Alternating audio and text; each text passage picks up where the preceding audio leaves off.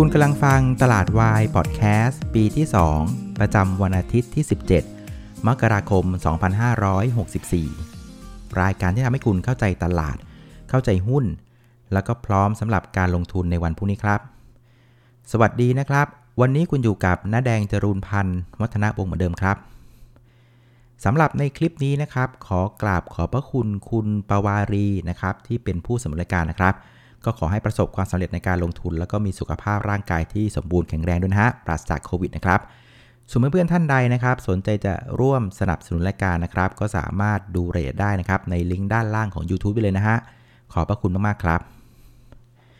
ครับก็กลับมาเจอกันอีกครั้งนะครับสำหรับรายการตลาดวายพอดแคสต์ในเวอร์ชัน weekend นะครับ ซึ่งเราจะเจอกันในช่วงวันหยุด ก่อนวันเทรด 1 วันนะครับ ถ้าเป็นสัปดาห์ปกติเนี่ยเราก็จะเจอกันช่วงของวันอาทิตย์นะครับ ช่วงสายสายบ่ายบ่ายเที่ยงเที่ยงว่างเมื่อไหร่ก็มาเจอกันนะครับ เพื่อ wrap up ตลาดในสัปดาห์ที่ผ่านมา แล้วก็วางแผนการลงทุนในสัปดาห์หน้านะครับ ซึ่งตอนนี้นะครับเวลาที่อัดรายการอยู่ก็ประมาณสัก4โมงครึ่งแล้วนะครับ ก็ถือว่าเป็นเวลา 7 ชั่วโมงนะครับ ก่อนที่ทีมหงส์แดงลิเวอร์พูลนะครับจะเปิดบ้านถล่ม แมนเชสเตอร์ยูไนเต็ดในคืนนี้นะครับก็คาดหมายกันว่าเละเทะครับคืนนี้นะฮะก็อย่าลืมครับเจอกันนะครับห้าทุ่มครึ่งนะครับหน้าจอนะครับมาช่วยกันเชียร์ลิเวอร์พูลกันนะครับเอาละกลับไปที่เรื่องหุ้นนะครับในสัปดาห์ที่ผ่านมานะครับตลาดหุ้นไทยเนี่ยก็ถือว่าเป็นสัปดาห์แห่งการเปิดไพ่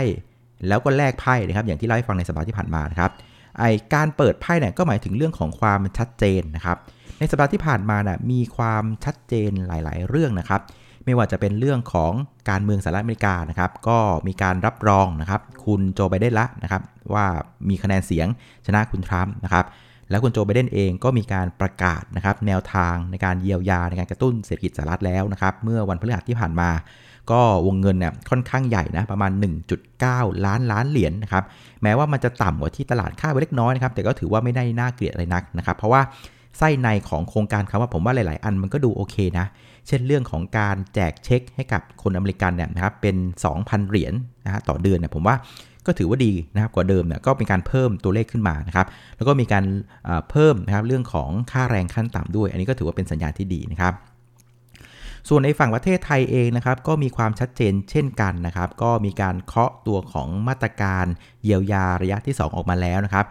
แม้ว่าการเคาะอย่างเป็นทางการน่มันจะเกิดขึ้นในวันอังคารนี้นะครับประชุมคลมนะครับแต่ว่าในอังคารที่ผ่านมาเราก็เริ่มเห็นภาพคร่าวๆแล้วนะครับก็ไม่ว่าจะเป็นโครงการเราชนะนะครับ 3,500 บาทนะครับต่อคนนะครับเป็นเวลา 2 เดือน แล้วก็เรื่องของโครงการคนละครึ่งนะเก็บตกกันอีกด้วยนะครับ ก็มีความชัดเจนขึ้นมานะครับ รวมไปถึงนะครับหุ้นที่ทุกคนรอคอยนะครับ PTTOR นะครับในสัปดาห์ที่ผ่านมาก็มีความชัดเจนแล้วครับในเรื่องของการจับจองซื้อหุ้นนะครับว่าจะจับจองซื้อหุ้นกันยังไงนะครับเพราะฉะนั้นภาพทุกอย่างเนี่ยมันก็เป็นภาพที่มีความชัดเจนขึ้นในตลอดในสัปดาห์ที่ผ่านมานะครับเพราะฉะนั้นพอความชัดเจนมันเกิดขึ้น สิ่งที่เราจะเห็นในสัปดาห์ที่ผ่านมาก็คือ เรื่องของการ sell on fact นะครับหรือการขายเมื่อความจริงมันปรากฏนะครับซึ่งนักลงทุนที่เป็นลักษณะของสายโมเมนตัมที่ เก็งกำไรในเรื่องของมาตรการอะไรต่างๆเหล่านี้นะครับ มันก็จะใช้จังหวะแบบนี้นะครับในการขายกำไรกันนะครับ หุ้นมันก็จะเซลงมานะครับ แต่อะไรก็ดีเนี่ยสังเกตดูตอนที่หุ้นเซลงมาเนี่ยมันก็ไม่ได้ลงมาแรงมากนักนะ เพราะว่าก็มีหลาย ๆ คนที่เรียกว่าตกรถกันรอบนี้ เพราะว่าตลาดหุ้นก็ขึ้นมาค่อนข้างเร็วมากนะครับในช่วงเดือนที่ผ่านมานะครับ สังเกตดูแม้ว่าจะมีเซลล์อนแฟกก็มีคนรับนะครับ อีกมุมหนึ่งนะครับก็คือคนที่เป็นลักษณะที่ว่าแหม ขอความชัดเจนก่อน ค่อยเริ่มออกตัวออกแรงนะครับเขาก็นั่งรอมาตลอดว่าสุดท้ายเนี่ยการเมืองสหรัฐจะเป็นยังไงครับแนวทางกระตุ้นเศรษฐกิจมันจะเป็นยังไง ประเทศไทยจะเยียวยาแบบไหน OR จะมาท่าไหนนะครับ คนพวกนี้ก็จะรอว่าพอทุกอย่างมันชัดเจนปั๊บเขาก็รออยู่แล้วล่ะนะครับ เมื่อไหร่ที่เซลล์อันแฟกมา คนเนี้ยก็จะเข้ามาเก็บหุ้น เพราะว่าอะไรเขามองว่าในภาคระยะยาวๆไม่ว่าจะเป็นเรื่องของการเมืองนะครับ เรื่องของสติมูลัสต่างๆ เรื่องมาตรการเยียวยาต่างๆมันล้วนแล้วแต่ทำให้ภาพเศรษฐกิจในภาพระยะกลางถึงยาว เป็นเป็นแนวทางที่ดีขึ้นทำให้เศรษฐกิจมันแข็งแรงขึ้น สามารถเดินหน้าต่อไปได้ เขาก็มองในภาพนี้เป็นภาพใหญ่ เพราะฉะนั้นพอหุ้นมันถูกเทลงมาแต่การ sell fact คนกลุ่มนี้ก็จะเข้ามาเก็บหุ้นเช่นกันอะเพราะฉะนั้นเราจะเห็นว่าในช่วงสัปดาห์ที่ผ่านมาสังเกตดูนะ เวลาหุ้นมันลง มันไม่ได้ลงแบบรุนแรงนะ มันค่อยๆ ลงซึมซึมลงลงเด้งเด้งซึมซึมลงลงเด้งเด้งเป็นอย่างนี้ตลอดนะครับ ก็เพราะว่ามีคน sell on fact และก็มีคนที่เก็บหุ้นเช่นกันนะครับ ในขณะเดียวกันเองนะครับไอความชัดเจนของเรื่องอการจองหุ้นของ PTTOR เนี่ยซึ่งเข้าใจว่าไซส์ IPO เนี่ยมัน 3,000 ล้านหุ้นใช่ไหมราคาจองตอนนี้กรอบอยู่ประมาณ 16-18 บาท จับคูณกันอะมันก็ประมาณสัก 50,000 กว่าล้านอ่าเพราะฉะนั้นมันก็เป็นภาพที่นักทุนสถาบันเอง ส่วนหนึ่งก็ต้องมีการหมุนหุ้นนะครับหุ้นที่เขามีกำไรก็ต้องถอนออกมาเพื่อเตรียมที่จะเอาเงินก้อนนี้นะครับไปจองซื้อหุ้น PTOR นั่นเองนะครับเพราะฉะนั้นภาพของเซตในสัปดาห์ที่ผ่านมาถ้าที่ผมดูนะ มันก็เลยเป็นภาพอาการของลักษณะเหมือนคล้าย ๆ กับว่า พักการปรับตัวขึ้น เพราะมันขึ้นมาเร็วนะครับ มันก็เลยเป็นภาพของการหยุดขึ้น แล้วก็เป็นภาพของการแลกหุ้นกัน แม้ว่าเน็ตออกมาเนี่ยมันจะเป็นภาพของการซึมลงนะครับเซ็ตอินดี x ในสัปดาห์ที่ผ่านมาปิดที่ 1,519 จุดนะติดลบไป 17 จุด ลบประมาณสัก 1%ก็ถือว่าใกล้ ๆ กันทั้งเอเชียนะสังเกตดูการปรับตัวลงมันเป็นการปรับตัวลงแบบค่อย ๆ ลงนะซึมๆลงๆไม่ได้ปรับตัวเลยลงแรงมากนักนะครับแต่ว่าอาจจะต้องมีเสี่ยวนิดนึงนะครับเพราะว่าตามแผนการเทรดที่ให้ไว้ตลอดสัปดาห์ที่ผ่านมา แนวสำคัญที่น้าแดงให้ไว้คือ 1520นะครับถ้าไม่หลุดแนวนี้นะครับการเก็งกำไรระยะสั้นระยะกลางนะถือว่าไม่ได้เสียหายอะไรเลยนะครับแต่พอดีว่าวันศุกร์เนี่ยมันปิดที่ 1519 แม่ถือว่าสูสีแล้วนะ เริ่มแอบเสียว ฉะนั้นถ้าเกิดว่ามองในภาพเทคนิคล้วนๆนะสัปดาห์นี้นะที่จะเปิดมานะหนึ่งคือ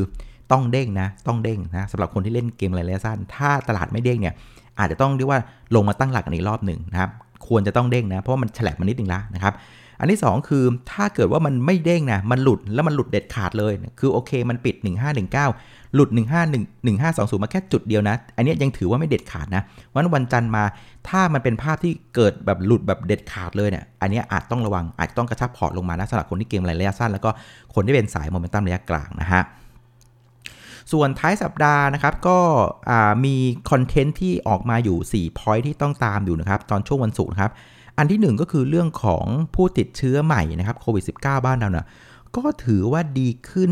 เรื่อยๆนะเรื่อยๆแล้วนะครับแต่ว่ายังไม่ถึงกับดีมากนะยังเป็นภาพของการติดเชื้ออยู่นะครับตอนนี้อยู่ประมาณสัก 100 คนบวกลบละนะครับก็เข้าสู่โค้งสุดท้ายแล้วนะครับอย่างที่คุณหมอทวีสินบอกว่าภายในสิ้นเดือนมกราเนี่ยเราจะรู้แล้วแหละว่าเราจะต้องฉีดยาแรงเพิ่ม หรือเราจะเริ่มผ่อนกันลงมาละ อ่าต้องเฝ้าดูดีแต่ว่าถือว่าเป็นสัญญาณที่ดีนะครับอันที่ 2 คือเรื่องของราคาน้ำมันนะครับตอนวันศุกร์ตอนที่เราพักกันไปแล้วเนี่ยปรากฏว่าราคาน้ำมันดิบที่ที่อเมริกาเนี่ยติดลบไปประมาณสัก2%นะครับคนเริ่มกังวลแล้วว่าเรื่องของโควิดเฮ้ยมันเอาไม่อยู่เว้ยมันยังมากันเรื่อยๆอยู่อันนี้คนเริ่มกังวลเรื่องของอุปสงค์ความความต้องการใช้น้ำมันแล้วนะครับอันที่3นะครับนอกจากน้ำมันจะลงแล้วนะดาวโจนตอนคืนวันศุกร์น่ะก็ติดลบไปมัน1%นะครับ283 จุดอ่าก็เป็นภาพคล้ายๆบ้านเราเลยนะครับพอความชัดเจนมาปั๊บก็เป็นภาพของการขายทำกำไรกัน ส่วนประเด็นที่4นะครับก็เป็นเรื่องของ indicator ต่างๆ ที่เอาไว้จับกระแสของ fund flow นะครับก็คือตัวของ Dollar Index นะครับ ปรากฏว่าเมื่อวันศุกร์เนี่ยก็แข็งค่าขึ้นต่อเนื่องนะครับ ก็นักวิเคราะห์บอกว่าอาจจะเป็นภาพในการ short covering หรือเปล่านะครับ หลังจากก่อนหน้าเนี่ยคนก็มองว่าดอลลาร์จะอ่อนกันไปยาวๆ ก็เป็นภาพของการเรียกว่า short ตัวของดอลลาร์นะครับ แต่นี้พอความชัดเจนมันเริ่มชัดเจนมากขึ้นนะครับ คนเริ่มมั่นใจในดอลลาร์มากขึ้น ดอลลาร์มันเลยกลับไปเป็นภาพของการแข็งค่านะครับ เพราะฉะนั้นคนที่ short ไว้น่ะก็ต้องมารีบซื้อคืนนะครับ มันก็เลยทำให้ตัวของดอลลาร์น่ะมันเริ่มม้วนตัวแข็งค่าขึ้นมานะครับ ในขณะที่ฝั่งของ bond yield เนี่ยก็เป็นภาพของการปรับตัวลงนะครับ ซึ่งอันนี้มันก็อาจจะสะท้อนได้ว่า คนก็คิดว่าเนี่ยภาพของการ take profit ในตลาดหุ้นน่ะมันน่าจะเกิดขึ้นอย่างต่อเนื่องนะครับ สังเกตดูได้จากตัวของ VIX Index เนี่ยมันก็ปรับตัวขึ้นนะครับเพราะคนก็กังวลนะครับก็เลยเอาเงินน่ะถอนออกมานะครับจากตลาดหุ้นน่ะเข้าไปซื้อตลาดพันธบัตรมากขึ้น ก็เลยทำให้ bond yield น่ะมันเป็นภาพของการปรับตัวลงนะครับเพราะฉะนั้นภาพที่อเมริกาน่ะมันก็ยังเป็นภาพของการเรียกว่าย้ายไปย้ายมานะครับระหว่าง fund flow นะครับย้ายไปหาความเสี่ยงต่ำบ้างนะครับเข้ามาเก็บหุ้นที่มีความเสี่ยงสูงบ้างยังเป็นภาพของการสลับไพ่กันอยู่แค่นั้นเองนะครับ มาดูหุ้นกันบ้างนะครับในสัปดาห์ที่ผ่านมาเนี่ยส่วนใหญ่ทุก sector เนี่ยจะเป็นภาพของการปรับตัวซึมตัวลงกันหมดเลยนะครับแต่ว่าจะมีsector ที่เด่นๆ ก็จะมีตัวของอิเล็กทรอนิกส์นะฮะอิเล็กทรอนิกส์เนี่ยปรับตัวลงถึง 16%นะครับซึ่งคนที่กดกลุ่มเขาเนี่ยก็จะเป็นตัวของเดลต้านะครับเดลต้าตัวเดียวเนี่ยติดลบไป 20%นะครับแล้วก็ตัวเขาเนี่ยกดตลาดไปถึงเกือบเกือบสัก 12-13 จุดเลยทีเดียวนะครับ ส่วนอีกกลุ่มหนึ่งนะครับที่แหมทำท่าจะดีนะต้นสัปดาห์ แต่ท้ายสัปดาห์เนี่ยดูไม่สวยก็คือกลุ่มของพลังงานนะครับตอนต้นสัปดาห์เนี่ยมาฟอร์มดีมาก เพราะว่าราคาน้ำมันดิบเนี่ยทะลุ 50 เหรียญ แต่ว่าพอกลางสัปดาห์น่ะสัญญาณเริ่มแปลกๆนะครับเนื่องมาจากว่าสต็อกน้ำมันดิบต่างๆน่ะมันเริ่มบวมขึ้นบวมขึ้นนะครับคนก็เลยว่าเฮ้ยสงสัย อุปสงค์ความต้องการใช้น้ำมันอะท่าทางมันจะมาไม่ไหวเว้ยเพราะว่ามันเริ่มติดโควิดกันบวมกันไปหมดแล้วนะครับญี่ปุ่นเนี่ยเรียกว่าล็อกดาวน์กันไปจนถึงมกราเลยนะครับอันนี้ก็ทำให้ตลาดเริ่มกังวลแล้วว่าเฮ้ยไอ้ demand น่ะมันอาจจะมาช้ากว่าที่คิดในขณะที่อีกตัวเลขหนึ่งนะ เป็นตัวเลขที่ผมคิดว่าเดี๋ยวคนจะพูดตัวนี้เยอะก็คือตัวเลขของ Baker Hughes Oil Rig ก็คือจำนวนตัวเลขของแท่นขุดเจาะน้ำมันนะครับ ซึ่งตัวเลขนี้เนี่ยมันจะเป็นตัวบอกนะครับเรื่องของเซนติเมนต์ของผู้ประกอบการว่าเฮ้ย ถ้าเกิดราคาน้ำมันขึ้นนะครับ แท่นขุดเจาะน้ำมันก็จะกลับมาทำงานมากขึ้น ถ้าเกิดช่วงไหนราคาน้ำมันลง แท่นขุดเจาะน้ำมันก็จะเรียกว่าจะหยุดทำงาน เพราะว่าลานไปกับมันก็ไม่คุ้ม คราวนี้ปรากฏว่าตัวแท่นขุดเจาะน้ำมันนะมันปรับตัวขึ้นเรื่อยๆนะ คือมันแอบมานะครับ จุดต่ำสุดของมันนะครับในอเมริกาน่ะอยู่ที่เดือน7นะกรกฎาคมตอนนั้นอยู่ที่ 170 แท่นขุดเจาะนะครับตอนนั้นราคาน้ำมันตกต่ำมาก ทุกคนก็เลยหยุดกลับบ้านกันหมดนะครับตอนนี้เนะเดือนมกราคมน่ะนะครับแท่นขุดเจาะอยู่ที่ 287 แท่นแล้วนะครับก็คือขึ้นมันเร็วมากเลยนะครับ ผมจำได้ว่าตอนสิ้นเดือนธันวาคมปีที่แล้วนะ่ะจำนวนแท่นอยู่ที่ 267 แท่น ตอนนี้อยู่ที่ 287 แท่น นั่นหมายความว่าตั้งแต่ปีใหม่มาเนี่ยครับจำนวนแท่นกุจอน้ำมันกลับมาทำงานแล้วถึง 20 แท่น ภายในเวลา 17 วัน แปลว่าทุกๆ 1 วันนะครับมาอย่างน้อย 1 แท่นแล้วล่ะอ่าอันนี้ต้องระวังนะ คือถ้าเกิดแท่นกุดเจาะมันมาเยอะๆนะ มันก็จะเป็นตัวจำกัดนะครับการขึ้นของราคาน้ำมันได้ เพราะว่าซัพพลายมันออกมาเยอะไง อ่า เป็นอีกตัวหนึ่งนะที่ต้องจับตาดูนะฮะ ส่วนอีกกลุ่มหนึ่งที่เริ่มขยับขึ้นมาอย่างที่มองไว้นะครับ ก็คือกลุ่มของท่องเที่ยวนะครับ หลังจากตัวเลขผู้ติดเชื้อในประเทศไทยเนี่ยเริ่มคุมได้อยู่ในระดับที่น่าพอใจนะครับ เมื่อเช้าเนี่ยคุณหมอทวีสินเนี่ยรายงานผู้ติดเชื้อใหม่อยู่ที่ 374 รายนะครับ ซึ่งในนั้นอะจะเป็นการตรวจในเชิงรุกนะครับในคลัสเตอร์ต่างๆถึง 321นั่นหมายความว่าการติดเชื้อใหม่ในประเทศจริง ๆ วันนี้ถ้าไม่รวมในคลัสเตอร์ตรงนั้นนะ มันอยู่ที่ 43 รายเท่านั้นเอง ก็ถือว่าเป็นสัญญาณที่ค่อนข้างดีเลยทีเดียวนะครับ จับตาตัวเลขนี้ดีๆนะฮะ ถ้าเกิดว่าเรายังสามารถคุมตัวเลขแบบนี้ได้เรื่อยๆนะครับ ผมคิดว่ากลุ่มท่องเที่ยวน่าจะเริ่มมีความหวังในช่วงเดือนกุมภานี้นะฮะ ส่วนในแง่ของฟันฟลอกันบ้างนะครับ ในสัปดาห์ที่ผ่านมานักทุนสถาบันน่ะขายหุ้นไปสุทธิทั้งสิ้นนะครับ 17 ล้านบาทนะครับ ก็เป็นภาพของการขายขายซื้อขายขายนะ ขายไป 4 วันซื้อเพียงแค่วันเดียว ก็น่าจะเป็นเรื่องของการเตรียมเงินเพื่อจองซื้อหุ้น PTOR นะครับ ส่วนนักทุนต่างชาตินะครับก็ซื้อสุดทธิไป 673 ล้านบาทนะซื้อเบาๆ อย่างที่บอกคือนักทุนต่างชาติเป็นลักษณะการแลกไพ่สลับไพ่กันอยู่นะครับสมมุติการซื้อขายรวมครับอยู่ที่ 97,400 ล้านบาทนะครับก็ลดลงไป 18%จากสัปดาห์ที่ผ่านมานะครับ เอาละครับมาสู่ช่วงสุดท้ายนะครับ ปัจจัยที่จะมีผลต่อการเคลื่อนไหวของเซตอินดี x ในสัปดาห์หน้านะครับ ผมคิดว่าในสัปดาห์หน้าเนี่ยเป็นสัปดาห์ที่เราคงจะต้องเฝ้าระวังมากขึ้น อย่างที่บอกคือเซตเนี่ยมันเป็ดที่แถวแถวบริเวณแนวรับสำคัญของเรา 1,520 นะ มันแอบเสียวอยู่ คือจะเด้งก็ต้องเด้งตรงนี้แหละ หรือถ้าพรวดมันก็พรวดตรงนี้ เพราะงั้นมันเป็นจุดที่ต้องเฝ้าระวังนะครับ ซึ่งเท่าที่ไล่ดูประเด็นต่างๆ ที่มันจะเกิดขึ้นในสัปดาห์หน้านะ เพื่อนๆไปดูได้นะในเพจน้าแดงคุยกับนักลงทุนนะ ผมปักหมุดไว้เป็นโพสต์แรกเลย ลองไปไล่ดูเหตุการณ์ต่างๆ ซึ่งเท่าที่ผมดูนะ่ะผมว่าเหตุการณ์ที่มีผลที่สุดสำคัญที่สุดอะก็คือวันที่ 20 มกรานะครับคือในวันนั้นนะครับจะเป็นวันที่คุณโจไบเดนนะครับจะทำพิธีสาบานตนนะครับ เพื่อรับตำแหน่งนะครับการเป็นประธานาธิบดีของสหรัฐอเมริกาคนใหม่นะครับซึ่งก็ไม่แน่ใจว่าเหล่าผู้สนับสนุนนะครับของคุณทรัมป์เนี่ยนะครับจะออกมาก่อกวนหรือเปล่านะครับจะมีความรุนแรงหรือเปล่า อันนี้แอบเสียวนิดนึงนะครับคือสิ่งที่ตลาดต้องการว่าคือต้องการการเปลี่ยนถ่ายอำนาจอย่างราบรื่น เออถ้าไม่ราบลื่นนะผมว่าเหนื่อยอยู่เหมือนกันนะ อันนี้เป็นประเด็นที่ต้องติดตามนะครับ ส่วนอีกประเด็นหนึ่งก็คือเป็นประเด็นในเชิงเทคนิคอย่างที่เล่าให้ฟังนะครับ แนวรับสำคัญมันคือ 1520 ต้องกลับไปยืนให้ได้นะครับ ถ้าเกิดว่ายืน 1520 ไม่ได้นะ่ะคนที่เล่นสายโมเมนตัมสายเกงระยะสั้นอะอาจจะต้องระวังนิดนึงนะครับ แนวถัดไปเนี่ยมันอยู่ที่บริเวณสัก